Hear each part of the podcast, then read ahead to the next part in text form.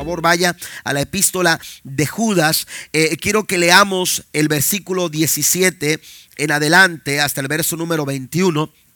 Pero eh, de este Judas al que nos referimos, hermanos, aleluya, no es conocido como uno de los apóstoles, amén. No es conocido como uno de los apóstoles. Sin embargo, eh, la Biblia nos enseña eh, que, que este mismo Judas se presenta a sí mismo como esclavo de Jesucristo y hermano de Santiago. Ahora vamos a hablar un poco más acerca de eso. Pero mire, quiero llevarlo al verso 17 en, el, en la epístola de Judas. Eh, eh, Judas solamente tiene un solo capítulo. Amén. Por eso es, muy peculiar cuando usted ve algunos señalamientos eh, a la epístola de Judas, no se le pone capítulo, simplemente se pone Judas 20. Amén. Y algunos piensan que es capítulo 20, pero no es verso 20. ¿Por qué? Porque no contiene capítulos. Es solamente, hermanos, si, habláramos de capítulos, hablaríamos de un solo capítulo. Pero el verso 17 en adelante dice, pero ustedes, mis queridos amigos, ese pero aparece por un señalamiento que Judas hace anterior al verso 17. Ahora vamos a ir a eso también, pero dice, pero ustedes, mis queridos amigos, deben recordar lo que dijeron los apóstoles de nuestro Señor Jesucristo. Ellos les advirtieron que en los últimos tiempos habría gente burlona cuyo objetivo en la vida es satisfacer sus malos deseos. Estos individuos son los que que causan divisiones entre ustedes. Se dejan llevar por sus instintos naturales porque no tienen al Espíritu de Dios en ellos. Verso 20. Pero ustedes, queridos amigos, deben edificarse unos a otros en su más dice, en su más santísima fe, orar en el poder del Espíritu Santo y esperar la misericordia de nuestro Señor Jesucristo, quien les dará vida eterna. De esta manera se mantendrán seguros en el amor de Dios. De esta manera, dice Judas, de esta forma, haciendo esto, ustedes se mantendrán seguros. Yo creo que todos buscamos eh, eh, eh, sentirnos seguros, todos quisiéramos sentirnos, sentirnos seguros. Y, aquí Judas expone esa seguridad. Judas habla de una seguridad que todos podemos disfrutar, de una seguridad que, que, usted y yo, con la cual nos podemos cobijar. ¿A qué seguridad se está hablando? Porque pudiéramos hablar de una seguridad militar, pudiéramos hablar de una seguridad seguridad eh, eh, eh, policiaca, pudiéramos hablar de una seguridad económica, amén, pudiéramos aferrarnos a, ciertos tipos de seguridad, pero aquí Judas percibe la necesidad de que la iglesia durante esos tiempos necesitaba sentirse segura en su, aleluya, en su caminar diario al exponer su fe. Y, y yo quiero llevarlos al versículo 1 para, para hablar un poco acerca introducir un poco acerca, introducirnos un poco acerca de las generalidades de esta epístola. Primero, nos encontramos que el autor de esta, de esta epístola es un hombre llamado Judas. Él mismo dice, yo, Judas. Amén. No especula en su persona, pero señala, se señala a sí mismo como el autor de tal epístola, de esta epístola. Y entonces dice, yo Judas, esclavo de Jesucristo, amén. Algunas versiones dicen siervo de Jesucristo, amén. Señala él esclavo de Jesucristo, pero note que dice hermano de Santiago. Amén.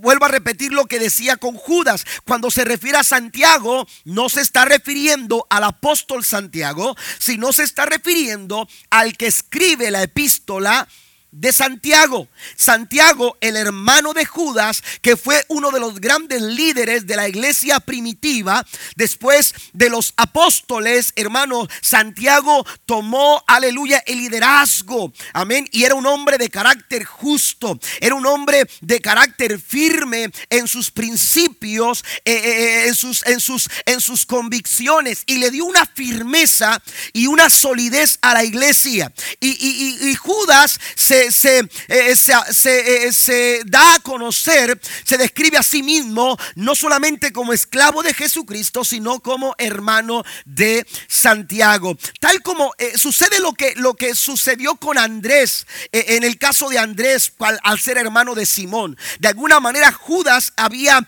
había entendido cuál era su parte en el trabajo, en el servicio, y a él no le causaba problema no ser reconocido por los demás como lo era su hermano Santiago. Y entonces él no tiene ningún problema, su ego, aleluya, no, no, no, no, eh, eh, él no, él no se siente, aleluya, con la necesidad de alimentar su ego, eh, al igual que Andrés, al saber que, que Simón era un personaje más conocido, era un personaje más sobresaliente, Andrés dice, yo hago lo que me confiere hacer, lo que se me confiere hacer. A mí, a mí, con, con ser reconocido como siervo de Cristo, como esclavo de Jesucristo, para mí eso es suficiente. En otras palabras, Judas está diciendo, aleluya, mi corazón, mi vida, mi persona está a la disposición de lo que Dios quiere hacer conmigo. Den un aplauso fuerte a el Señor. Esta clase de persona, aleluya, esta clase de cristiano, este, este hombre, aleluya, se describe a sí mismo como esclavo de Jesucristo. Ahora, eh, al tener la claridad de, quién es Judas y de que es hermano de Santiago, el que escribe la epístola a Santiago, entonces también hay algo interesante que mencionar aquí, porque tanto Santiago como Judas eran hermanos de Jesús. Amén. Eran hermanos de Cristo.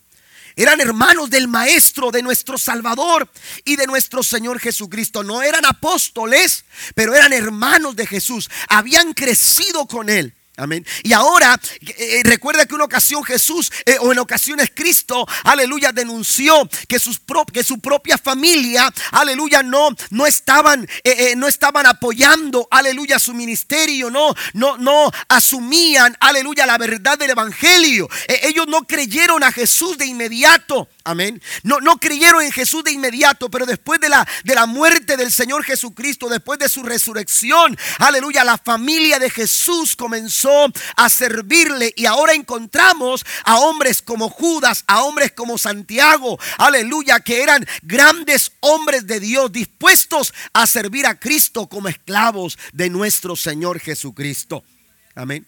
Ahora, esto es importante, amados hermanos, porque, porque le da también eh, eh, eh, relevancia al tema que, que, Judas quiere, quiere, quiere, quiere ah, compartir con sus, con sus lectores. Si usted va al versículo 3, les dice, queridos amigos, con gran anhelo tenía pensado escribirles acerca de la salvación que compartimos. Mire, eh, perdón, Judas reconoce que su intención de escribir esta carta en primera instancia era hablar acerca de la salvación que es en Cristo, la salvación que compartimos, la salvación que operó en ustedes, la cual también operó en mí. Sin embargo, dice, ahora me doy cuenta de que debo escribirles sobre otro tema para rogarles que defiendan Amén. La, Reina Valera del 60 dice para que, eh, para que contengáis, algo así. Amén. Para que contendáis.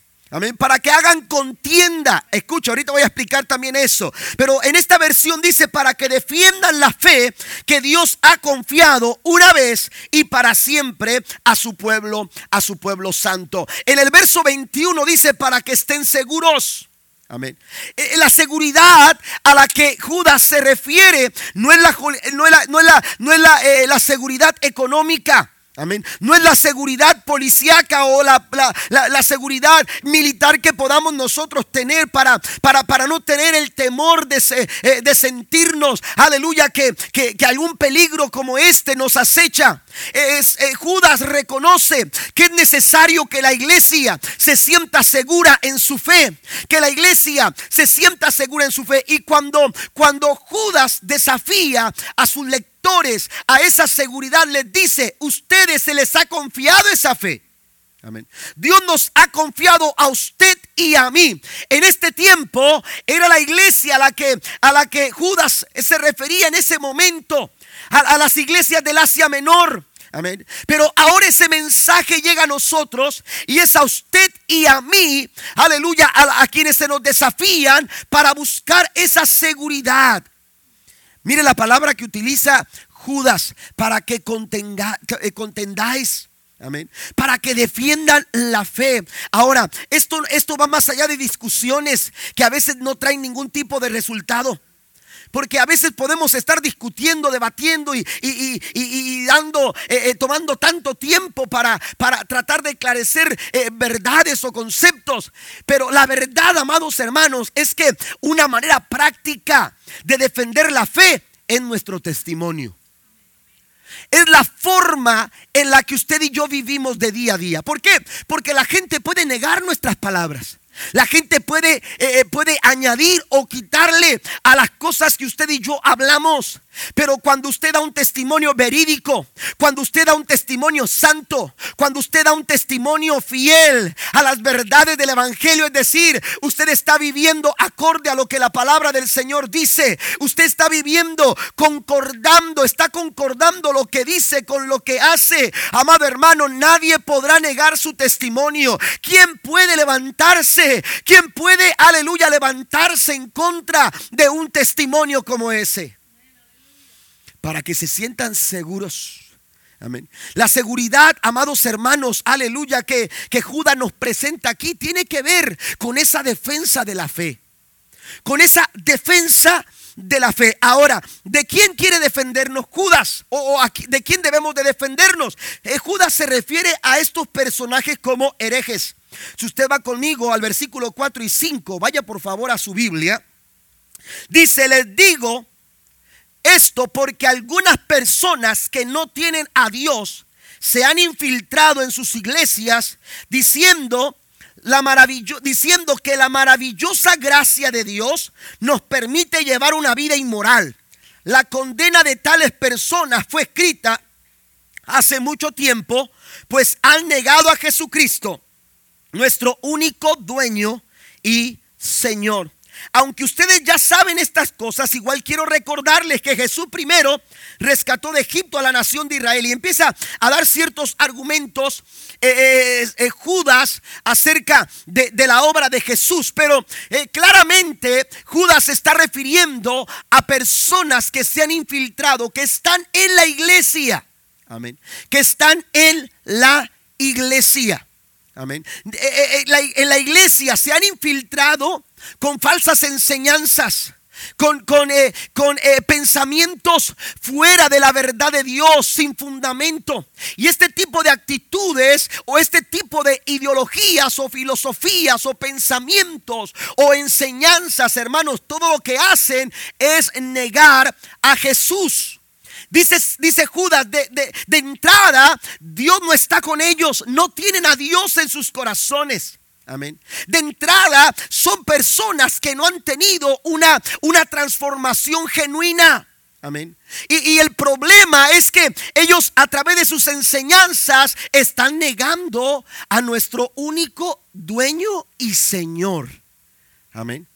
Ahora, ellos, ellos trataban de, por ejemplo, una de las, de las eh, tendencias o de las enseñanzas que ellos presentaban es que ellos hablaban de la gracia, pero lo que hacían, de una grandiosa gracia, pero lo que hacían era pervertir la gracia.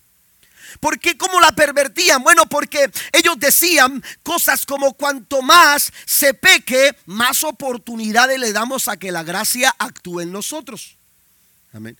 Entre más pecamos, más la oportunidad de que la gracia, de experimentar la gracia de Dios sobre nuestra vida. También ellos asumían, hermanos, que lo importante era el interior. Amén. Que era lo, importante era el, ser interior y que las cuestiones externas, aleluya, que, que, se llevaban a cabo en el cuerpo, no, no, no tenían ningún tipo de repercusión en el espíritu ni en el alma. Es decir, la persona que pecaba, pecaba en el cuerpo, pero no pecaba en el espíritu ni en el alma. Esta es una idea gnóstica. Amén. ¿Me entiende? Eh, por eso les habla de herejes. Gente que no tiene a Dios y gente que está negando a la persona de Jesús sobre su vida. Y de estas personas se refiere Judas y nos dice, ustedes tienen que, aleluya, contender por la fe. Ustedes tienen que defender la fe que les ha sido confiada. Dios nos ha confiado, nos ha confiado su verdad. Amén. Y, por eso eh, el Señor nos dice a través del apóstol Pablo, procura con diligencia presentarte a Dios aprobado. Amén. Hay que, hay que presentarnos al Señor, aleluya, como obreros aprobados. Amén. Y, y, una forma de presentarnos a Dios como obreros aprobados es trazar, dice la escritura, trazar la palabra. Amén. Dice, busca con diligencia presentarte a Dios aprobado como obrero que no tiene de qué avergonzarse, que traza bien la palabra. La palabra de verdad. Cuando Pablo habla de trazar la palabra, hermanos, se está refiriendo analógicamente a lo que hace a la función del sastre. Amén. Yo no sé cuántos de ustedes han ido con un sastre para que les haga un traje. Amén. Ahí lo tienen a uno así, tomándole medidas, ¿verdad? Porque es un traje sastre. Eh, un traje sastre quiere decir un traje a la medida. Aquí está la hermana Aranda. Amén. Pero, pero, oiga, un traje sastre que está a la medida. De repente usted va a una tienda donde, donde las, las, eh, las medidas son, son eh, ¿cómo se dice? Son estándar. Vea, son medidas estándar. Y que, no sé si les ha pasado a ustedes, pero a veces me queda muy bien de aquí, pero me queda larga de las mangas. O me quedó muy bien de las mangas, pero me queda largo de, aquí esta parte del talle, no sé, pero eh, de largo, largo de aquí. Y entonces nunca quedamos contentos y hay que hacerle algunos ajustes. No hay como ir a un, a un sastre para que nos haga un saco a la medida. De acuerdo a la medida. Bueno, la palabra del Señor tienes que trazarla. Amén. Tienes que trazarla en tu vida antes de hablarla, antes de predicarla, antes de enseñarla, antes de cualquier cosa. La palabra del Señor tiene que ser trazada en la medida, eh, a, tu medida. Aleluya. Y esa palabra te va a señalar en qué áreas tú tienes que trabajar, en qué áreas no estás dando bien, buen testimonio. Eh, eh, Judas, hermano, nos está desafiando a nosotros, aleluya, a exponer nuestra vida a la luz de la palabra. ¿Para qué? Para que defendamos la fe que se nos ha confiado. ¿Cuántos dicen amén? Iglesia, usted y yo somos desafiados todos los días. Todos los días somos desafiados. Mm. Todos los días tenemos que estar aleluya, eh, eh, eh, bien delante de la palabra del Señor. Hoy le preguntaba a uno de los niños, le decía, este, en casos como estos uno tiene que estar preparado para saber lo que tiene que hacer cuando suceden cosas como esas. No en una iglesia, sino en cualquier parte puede pasar algo así. Amén, en alguna tienda, en algún lugar público, pueden suceder cosas como esas. ¿Qué es, lo que, ¿Qué es lo que se tiene que hacer? Y uno de ellos me respondió, lo que tenemos que hacer es pedir perdón. Y le dije, bueno, si piensas así es porque no estás bien. Si estás pensando en eso, es porque hay algo mal en tu vida. Porque para eso tenemos que estar al día con el Señor. Amén. Para eso tenemos que estar al día. No tienes que esperar algo como eso para entonces empezar a pedir perdón al Señor. Yo me refería a otra cosa. Amén. Pero, pero eso es lo que tenemos que hacer. Eh, eh, Judas, hermano, se refiere eh, a usted y a mí como defensores de la fe. Amén. Como defensores de la fe. ¿Por qué? Porque se nos ha confiado. Estas personas estaban enseñando equivocadamente. Ellos señalaban, amados hermanos, aleluya, eh, eh, eh, tomaban la gracia de Dios como una excusa para, para, para vivir vidas inmorales, para vivir vidas, aleluya, de pecado, para vivir, aleluya, de una manera tan ligera, sin, sin, sin tener, aleluya, sin tener razón, porque la gracia no se refiere a eso. La gracia de Dios no es, aleluya, no es, no, no nos hace, no nos da la oportunidad para el pecado. No quiere decir que por eso vamos a pecar, porque, porque tenemos la gracia de Dios. Cuidado, aleluya, con tomar la gracia de Dios deliberadamente. Tenemos nosotros que reconocer nuestra necesidad de salvación, nuestra necesidad de restauración, pero también tenemos que tener el debido respeto a un Dios santo a un Dios santo y Él merece toda nuestra reverencia. ¿Está conmigo? Den un aplauso al Señor esta noche. No nos da licencia para pecar. La gracia de Dios no nos da licencia para pecar en ninguna forma. Amén. Nosotros tenemos que reconocer día a día que Cristo es el, el Señor y el dueño de nuestras vidas. Mire las características de estos herejes. Vaya conmigo, por favor, versículo 8. Amén. Espero vaya conmigo. De la misma manera, estos individuos que pretenden tener autoridad por lo que reciben en sueños, llevan una vida inmoral, desafían a la autoridad y se burlan de los seres sobrenaturales. Amén. Fíjese bien, eh, yo quiero mencionar esto, hermanos. Eh, este tipo de personas han estado siempre lidiando con la iglesia. Desde el tiempo primitivo, de la iglesia primitiva, de la primera iglesia, del primer siglo, hermano, la iglesia ha tenido que ser ha tenido que confrontar eh, ideas equivocadas, herejes, como las que Judas está refiriéndose. Amén. Y mire, las características no, han cambiado. La característica de estos personajes, ellos pretenden tener autoridad. Amén. Y hoy en día, hermanos, eh, eh, eh, este tipo de personas se autodenominan con títulos, hermanos, y, se llaman, se autonombran. Amén. Y, no es que tenga un problema con el apostolado o, tenga un, problema con, el, con las cuestiones de profeta y nada de eso. No, yo reconozco los cinco ministerios. Yo reconozco que Dios ha equipado a la iglesia con ministerio, pastores, maestros, profetas, eh, apóstoles, evangelistas, aleluya. Eh, hay, ministerios que el Señor ha constituido dentro de la iglesia. Pero ¿sabe cuál es el problema? Cuando, cuando el testimonio de estas personas, amén, no apoya, aleluya, el ministerio. Y, y, esto se hace evidente. Y usted se va a encontrar apóstoles diciendo, es que soy apóstol. Y es que yo soy un apóstol, o yo soy un profeta, o yo soy el pastor fulano de tal. Cuidado, cuidado, amados hermanos. Mire, Judas, Judas no, no busca tener títulos. Judas no pretende los títulos. Aleluya, porque porque para Judas, hermano, lo más importante es estar sujeto a la persona de Jesús, es estar dispuesto a servir a Cristo con todo el corazón. Aleluya. Y entonces eh, eh, estos personajes se autonombran de alguna manera eh, asumiendo títulos, autonombrándose con ciertos títulos, pero ¿sabe qué? Ellos, ellos pretenden una autoridad y entonces ellos sostienen esa autoridad por sueños que reciben. Amén. Ellos, ellos se vuelven místicos. Amén. Y, hablan de, situaciones, hermanos, y de experiencias personales. ¿Sabe cuál es el problema eh, de las personas que, quieren hacer una doctrina eh, eh, de, una, de, una experiencia personal? Amén. el problema, amados hermanos, es que no entienden que Dios trata con la gente como Dios quiere. Amén. Porque para eso es Dios. Si Dios trató de una manera contigo, no tiene por qué tratar de la misma manera conmigo. Pero de esa experiencia tú no puedes hacer una doctrina. Ah, no, y si Dios no trata contigo como trató conmigo, entonces tú no has tenido una relación con Jesús. ¿Está conmigo? Y usted escucha, hermanos, de, repente de esas personas expresar doctrinas que están lejos de lo que, eh, de, lo que tiene, de lo que enseña la palabra del Señor. Por eso tenemos que tener cuidado, identificar a estas personas, pretenden tener autoridad, amén. Eh, llevan vidas inmorales, dice Judas.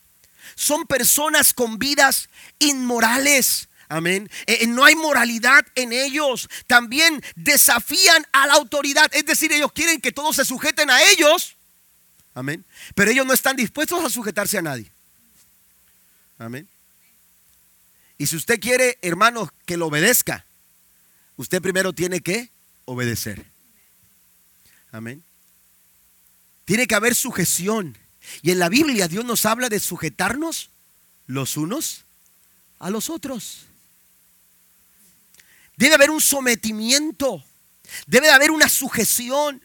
Y, y, Judas aquí revela esta característica que evidencia a un falso maestro. Amén. Ellos quieren que todos se sujeten a ellos, pero ellos no están dispuestos a sujetarse.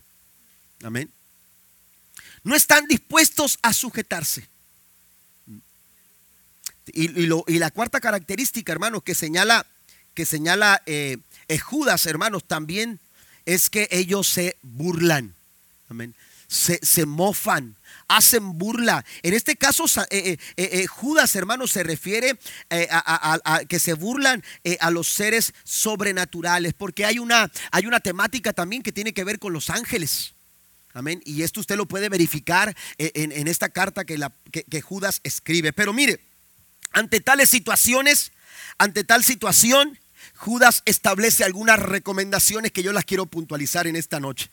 La primera de ellas, la primera, el primer señalamiento, la primera recomendación que Judas nos da para sentirnos seguros es que tenemos que aprender a edificarnos los unos a los otros. La iglesia debe de aprender a edificarse los unos a los otros. Vaya conmigo, por favor, al versículo 20. Dice, pero ustedes, queridos amigos, deben edificarse unos a otros en su más santísima fe. Amén.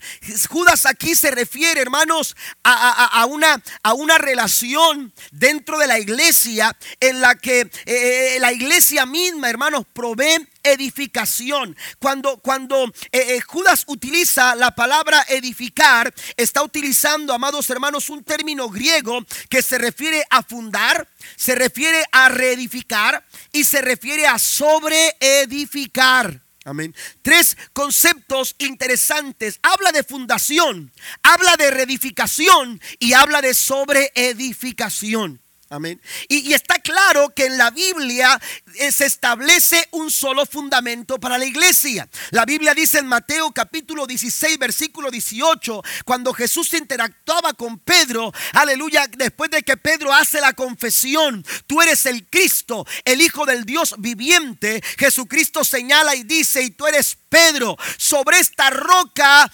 edificaré mi iglesia.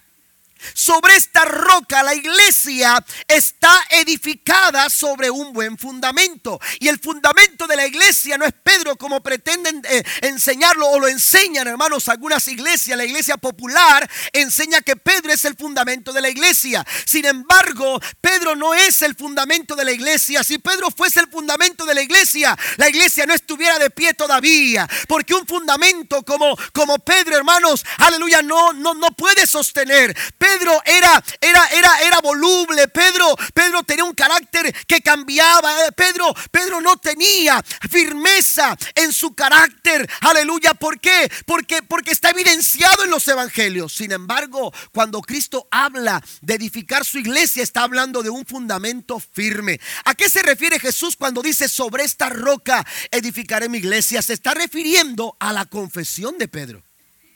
No se está refiriendo a Pedro, sino a lo que Pedro dijo. ¿Y qué fue lo que Pedro dijo? Pedro dijo, tú eres el Cristo.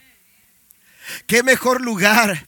Qué mejor fundamento, aleluya, para la iglesia, para darle solidez, para darle firmeza que la persona de nuestro Señor Jesucristo. Den un aplauso al Señor esta noche. Estamos, estamos edificados sobre el fundamento que es Cristo. ¿Y sabe qué dice la Biblia? Que ese fundamento nadie lo puede quitar. Amén. Si usted va conmigo a 1 Corintios capítulo número 3, Primera Corintios capítulo número 3 se dará cuenta que Pablo señala lo siguiente, eh, eh, eh, concordando con lo que Judas escribe también. Dice el verso 11, pues nadie puede poner un fundamento distinto del que ya tenemos, que es Jesucristo. Amén. Note la claridad.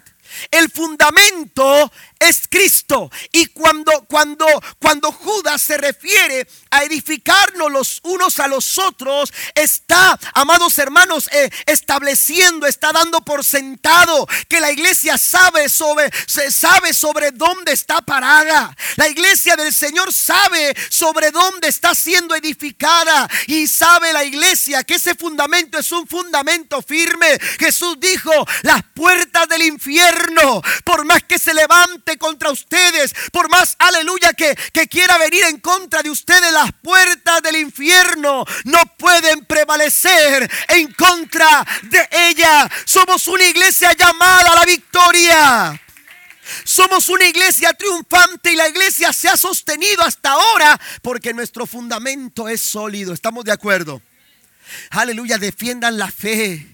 Aleluya, nuestro fundamento nos da la seguridad, nos da la seguridad de saber que aunque vengan vientos, tempestades, Jesús habló de un fundamento firme. Aquel hombre que quería edificar su casa, eh, pensó en edificar su casa sobre la roca. Aleluya, y él, él hondó, él, él, él hizo un agujero y empezó a excavar hasta encontrar un lugar sólido donde él podía edificar su casa. Oiga, si una casa necesita un fundamento como ese, cuanto más la iglesia del Señor necesita un fundamento sólido y la única piedra sólida, la única roca sólida, aleluya, se llama Jesús de Nazaret. Aleluya, bendito su nombre para siempre. Tenemos la seguridad de saber que tenemos un buen fundamento. Nadie lo puede lo puede quitar. Eh, eh, Pablo también habla cuando se refiere a este fundamento en 2 Timoteo en el capítulo número 2, versículo 19. Pablo señala lo siguiente, sin embargo, la verdad de Dios se mantiene firme como una piedra de cimiento con la siguiente inscripción. El Señor conoce a los que son suyos y todos los que pertenecen al Señor deben apartarse de la maldad. Apártese de iniquidad todo aquel que invoca el nombre del Señor. Pero ese cimiento e, esa fundación, aleluya, en la que hace más de dos mil o hace dos mil años aproximadamente la iglesia fue establecida, sigue firme. No se ha movido. ¿Cuántos dicen amén? No se ha movido, sigue firme, estable, porque ese fundamento es nuestro Señor Jesucristo.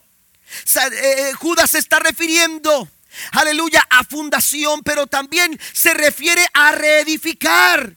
Amén. Y esto tiene, amados hermanos, que ver con, con eh, eliminar aquellas áreas cuando usted quiere, quiere eh, reedificar o restaurar. Amén. Lo que usted hace, aleluya, es, es eliminar algunas cosas de la construcción. No es quitar toda la construcción, o a veces se tiene que quitar eh, gran parte de la construcción, pero uno siempre busca, hermanos, eh, respetar eh, ciertas, ciertas paredes que le dan solidez a la estructura, y entonces uno reedifica, o cuando hay que reedificar, se reedifica sobre el mismo fundamento. Amén. Entonces, es, Judas se refiere a reedificar. Amén. Y esto tiene que ver con la función que realiza la iglesia. Por eso dice, ustedes van a tener seguridad si ustedes se edifican unos a otros. Cuando tú edificas a tu hermano, cuando ese hermano te edifica a ti, y esto tiene que ver con los ministerios. Y esto tiene que ver con, los, con, las capacidades del Espíritu Santo que ha derramado sobre la iglesia. El Espíritu Santo ha repartido dones a la iglesia. ¿Estamos de acuerdo? Amén. Usted y yo tenemos capacidades y habilidades que el Espíritu Santo ha eh, derramado sobre nuestra iglesia para que la iglesia pueda ser edificada. Amén. Cuando funcionamos, como dice el apóstol eh, eh, Pablo, vamos a Efesios capítulo 2. Efesios capítulo número 2.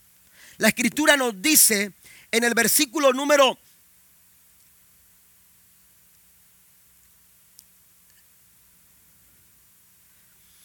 versículo número 17.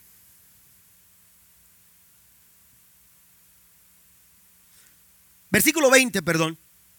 Versículo 20 en adelante dice la escritura, juntos constituimos su casa, la cual está edificada sobre el fundamento de los apóstoles y los profetas. Aquí hay que hacer eh, eh, énfasis, hermanos, que se refiere a la enseñanza de los apóstoles. Amén. ¿Y qué, qué es lo que enseñaban los apóstoles? Ellos dijeron, lo que vimos, lo que oímos y aún tocamos. Amén.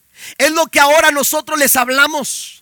¿Estamos de acuerdo? Se está refiriendo a la persona de Jesús, las enseñanzas de los apóstoles. Amén. Ese fundamento y la piedra principal es Cristo Jesús mismo. Estamos cuidadosamente unidos en Él y vamos formando un templo santo para el Señor por medio de Él. Ustedes los gentiles también llegan a formar parte de esta morada donde Dios vive mediante su espíritu. Y también cuando Pablo se refiere a la iglesia como un cuerpo bien concertado, Amén. Es decir, que funciona como debe. Cuando la iglesia del Señor está funcionando como debe, la iglesia se está edificando. Y somos edificados.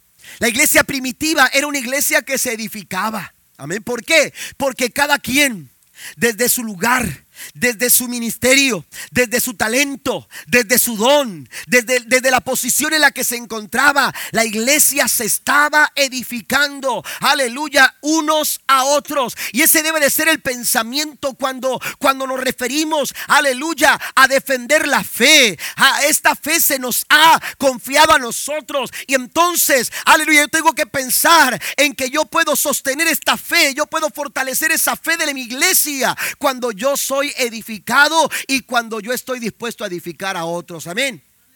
Qué importante es ah, eh, entender esta, esta verdad, edificándonos los unos a los otros. Amén. Segundo, también se nos habla de la santísima fe. Amén. Se nos habla de una santísima, una santísima fe. Dice el versículo 20, aleluya, que, que leíamos del versículo 20 de Judas. Dice la escritura, eh, dice en su más santísima fe. Se refiere a la fe. Eh, eh, Judas se refiere a la fe, amados hermanos, como, como un baluarte. Amén. Se refiere a, la fe como, como un valor este, importante. Y él dice santísima, santísima fe. Amén. No estamos hablando de una fe común. No estamos hablando de una fe cualquiera. No estamos hablando, aleluya, de una fe que se desvanece. Estamos hablando de una fe, aleluya, con tintes espirituales. Amén. Eh, con, con, tintes, amados hermanos, sobrenaturales. Esa fe a la que Cristo hacía referencia. Aleluya, que es capaz de mover montañas. ¿Cuántos creen que la fe es capaz de mover montañas? Aleluya, Dios puede hacer grandes cosas para aquellos que creen. Jesús le dijo a las hermanas de Lázaro, no te he dicho que si crees verás la gloria del Señor. El Señor le dijo a un padre de familia desesperado por un hijo, aleluya, que estaba poseído, que estaba endemoniado y que desesperado porque no sabía qué hacer para ayudar a su muchacho. Jesús le dijo, si tú crees, quiero que sepas algo, para el que cree, todas las cosas le son posibles. ¿Cuántos dicen amén a esto? Esa clase de fe, esa clase de fe, es a la fe que se refiere Judas. Una santísima, una santísima fe. Es una fe que es un baluarte.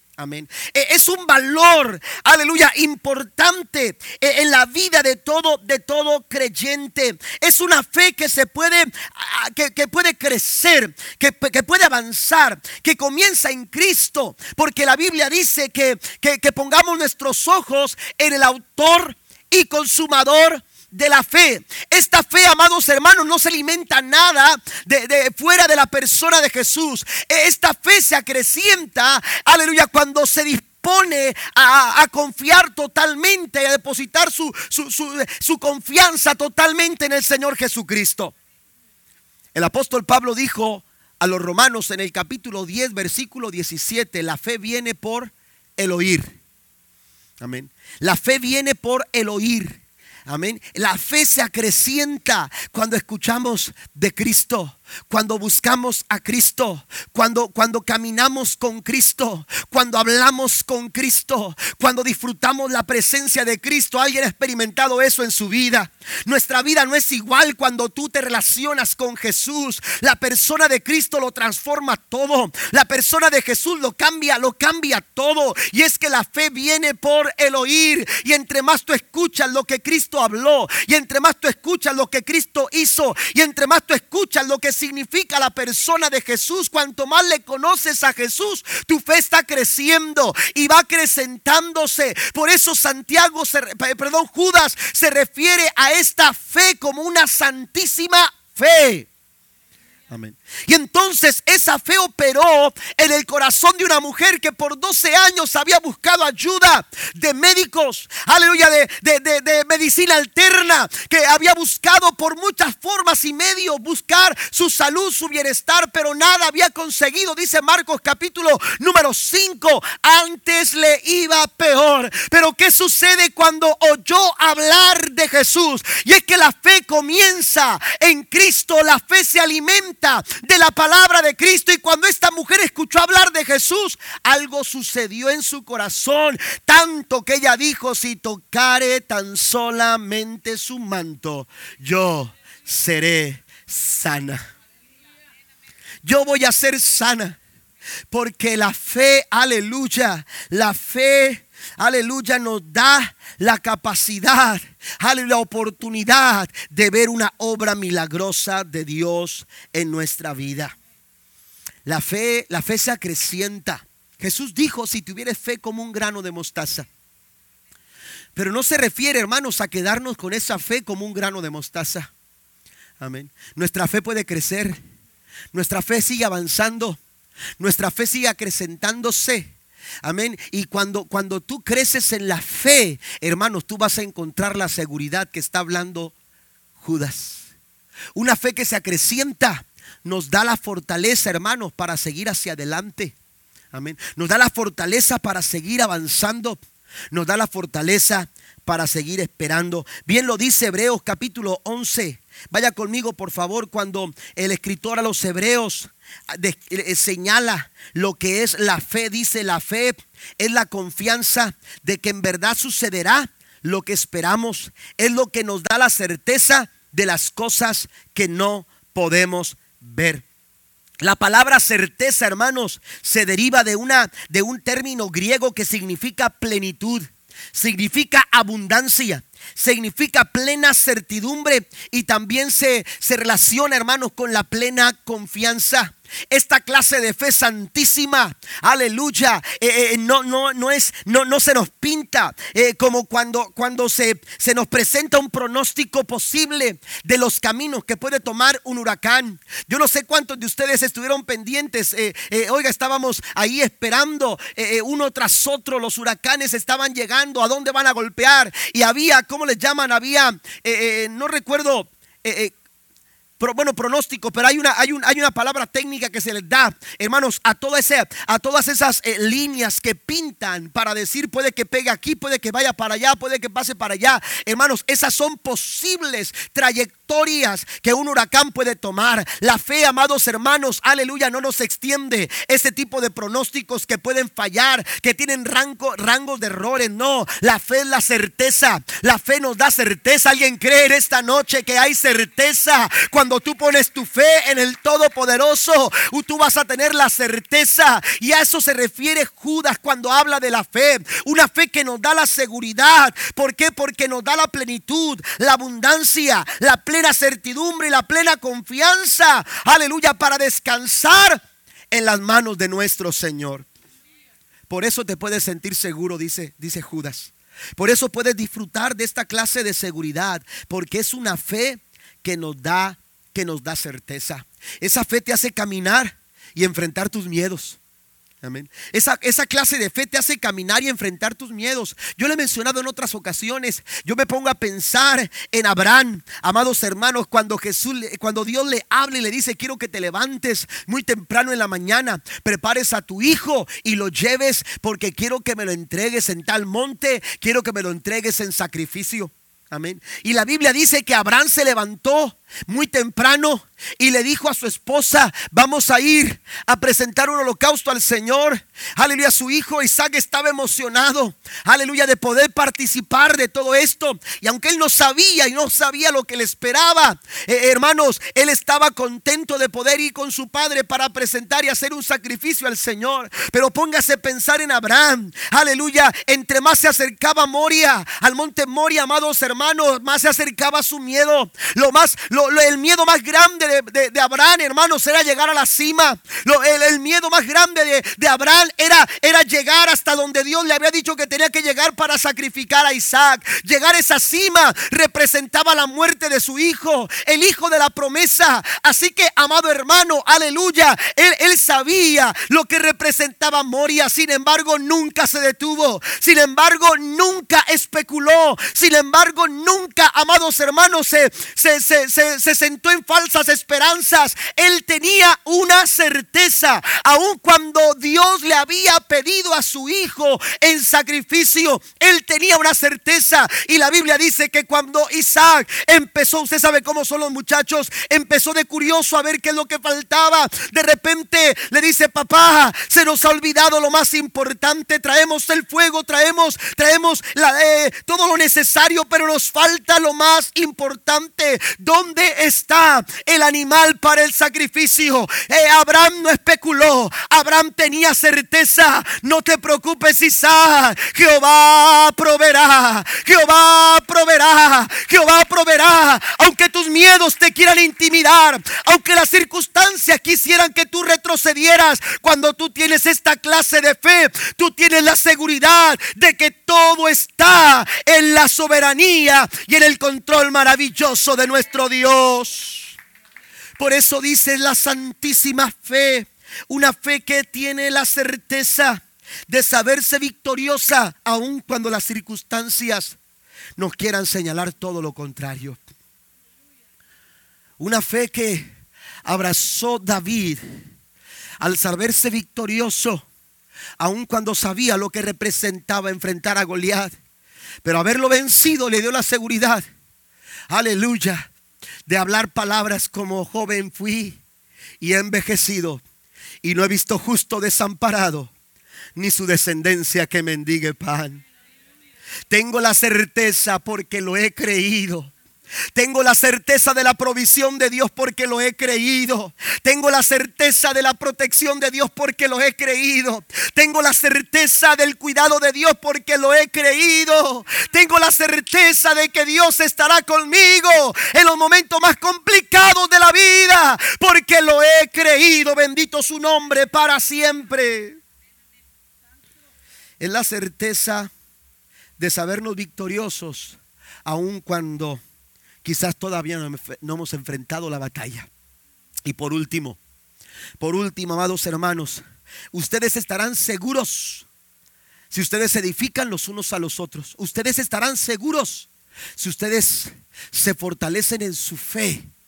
Pero también ustedes estarán seguros si ustedes saben esperar en Jesucristo.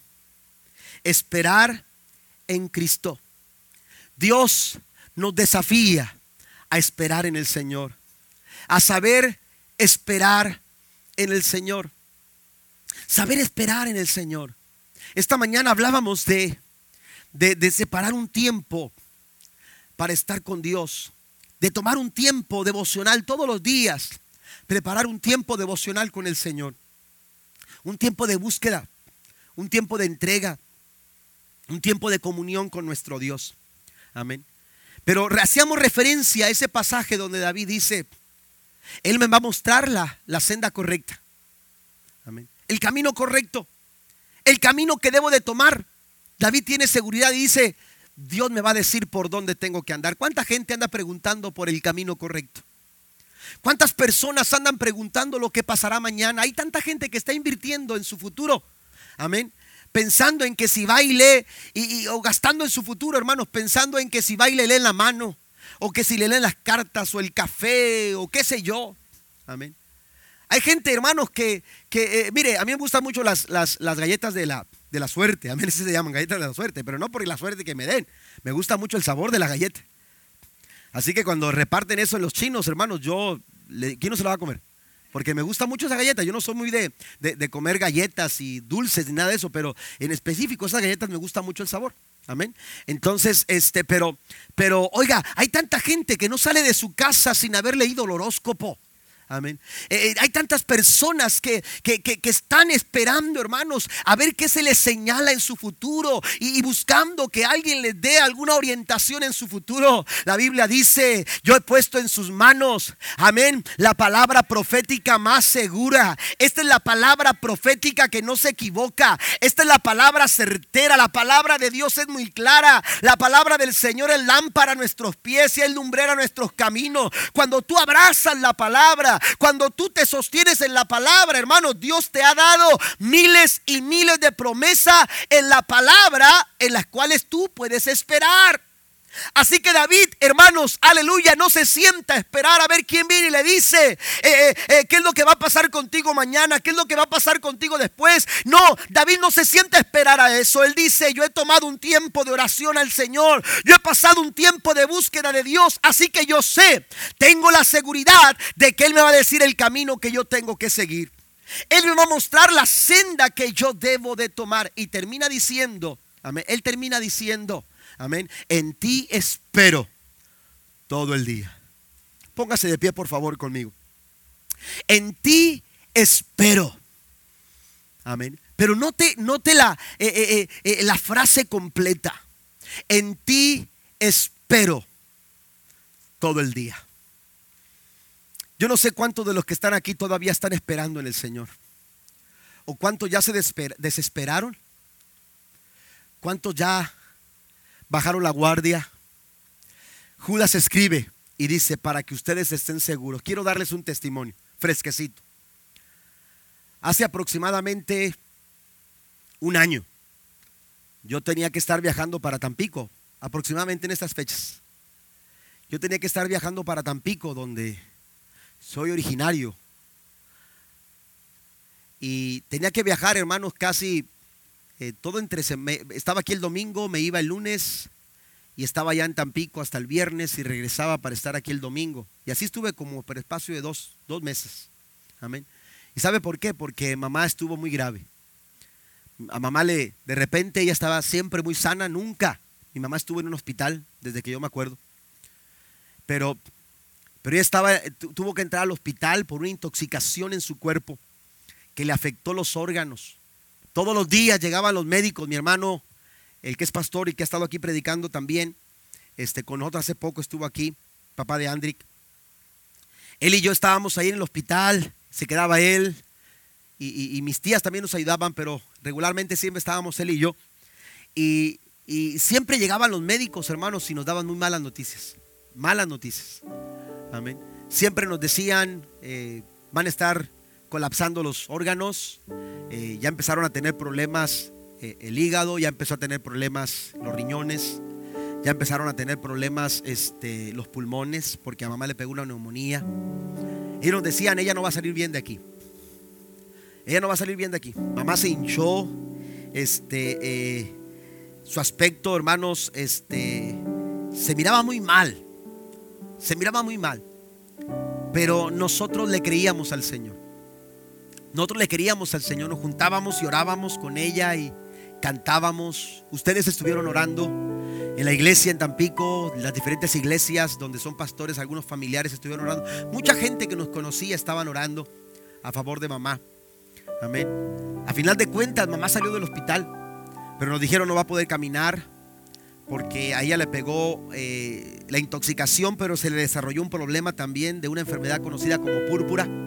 Amén y le dijeron ella no va a poder caminar porque le va a afectar su, eh, eh, lo que es para poder caminar. Mamá estuvo con muchas dificultades, este, eh, se nos cayó varias veces porque no se podía sostener. Tenía una silla de ruedas, se movía en una silla de ruedas. Mamá siempre fue muy activa. Ella se desesperaba mucho porque, porque ella no podía valerse por ella misma. Amén. Y entonces, oiga, ella empezó a, a, agarrar fuerza en el Señor, a tener fe, a creerle a Dios. Y los días, hermanos, se vuelven complicados. Amén. Los días se vuelven largos en el hospital. Los días se vuelven largos esperando a que, a que hagan un resultado, a que, a que, a que, a que te diga el próximo doctor, eh, eh, que hable contigo, si ha mejorado, si no ha mejorado, si ha avanzado o no ha avanzado. Amén. Y eso puede ser cansado. Y eso puede ser fatigoso y, emocionalmente, físicamente, espiritualmente, te puede afectar. Pero la Biblia dice, hablando de David, espero en ti todo el día. Desde que se levanta el día hasta que cae la noche. Amén. Yo te digo algo, pueden ser las 11 de la noche, pero tú todavía puedes esperar en el Señor porque en esa hora Dios puede hacer algo todavía. Dios todavía puede hacer algo. Si no hace terminado el día, Dios todavía puede hacer algo. ¿Y sabe qué sucede, hermano? Mi mamá empezó a caminar. De a poco empezó a caminar. Ella bajó mucho de peso. Amén. E, ella e, e, le tuvieron que estar haciendo, le, hacen hemodiálisis todavía. Amén. le lavan la sangre. Amén. Mamá estaba bien. Y de repente verla así es una situación complicada y tiene que estar yendo, va tres veces a la semana que le hagan hemodiálisis, que le laven la sangre. Amén. ¿Por qué? Porque la creatinina ¿verdad? Eh, sus riñones, hermanos, están, están afectados. Eh, eh, médicamente es lo que nos decían. Amén. Pero ayer mamá me llama por teléfono. Me llama por teléfono y me dice, ya nos estaban diciendo que estaba mejorando, que los riñones estaban empezando a trabajar. Pero ayer me habla por teléfono y empieza a llorar, llorando. Y yo estaba leyendo la lección de esta mañana y repasando y, y entonces este me llama por teléfono y, me dice, eh, me está llorando y le digo, mamá, ¿qué tienes? Y, no me decía nada, solamente lloraba. Y le digo, mamá, ¿qué tienes? Y seguía llorando con más fuerza hasta que le dije, mamá, me estás asustando. Así le dije yo, porque yo sabía, si le digo me está asustando, ya se va a detener. Uno conoce a su mamá. Y entonces le dije, mamá, me estás asustando.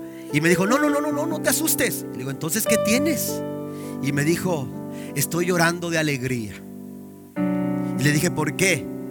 Y me dijo, le dije, ¿qué pasó? ¿Qué, sucedió? Cuéntame. Y me dice, me acaban de dar los resultados. Y mis niveles de creatinina están normales.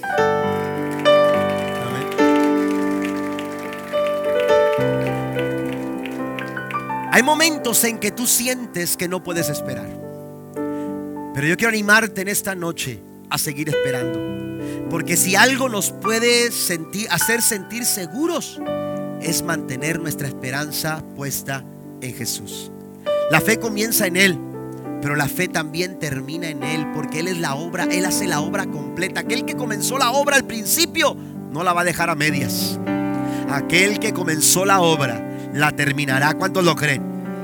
Usted y yo podemos seguir esperando. Yo no sé qué es lo que esté pasando en su vida. Yo no sé en qué área de su vida usted se pueda sentir inseguro. Pero estas tres cosas, edificarnos los unos a los otros, sostenernos en la fe y esperar en Cristo, son recomendaciones que nos van a dar, dar la oportunidad de estar seguros. La Biblia dice que los que esperan en Jehová tendrán nuevas fuerzas. Levantarán las alas como las águilas. ¿Sabe qué sucede cuando las tormentas vienen y, los, y, empiezan a complicar el vuelo? Los aviones, hermanos, los aviones se empiezan a elevar tan alto que empiezan a volar sobre la tormenta. Por eso el Señor ha puesto alas a través de la esperanza para que tú te eleves tan alto más allá de la tormenta.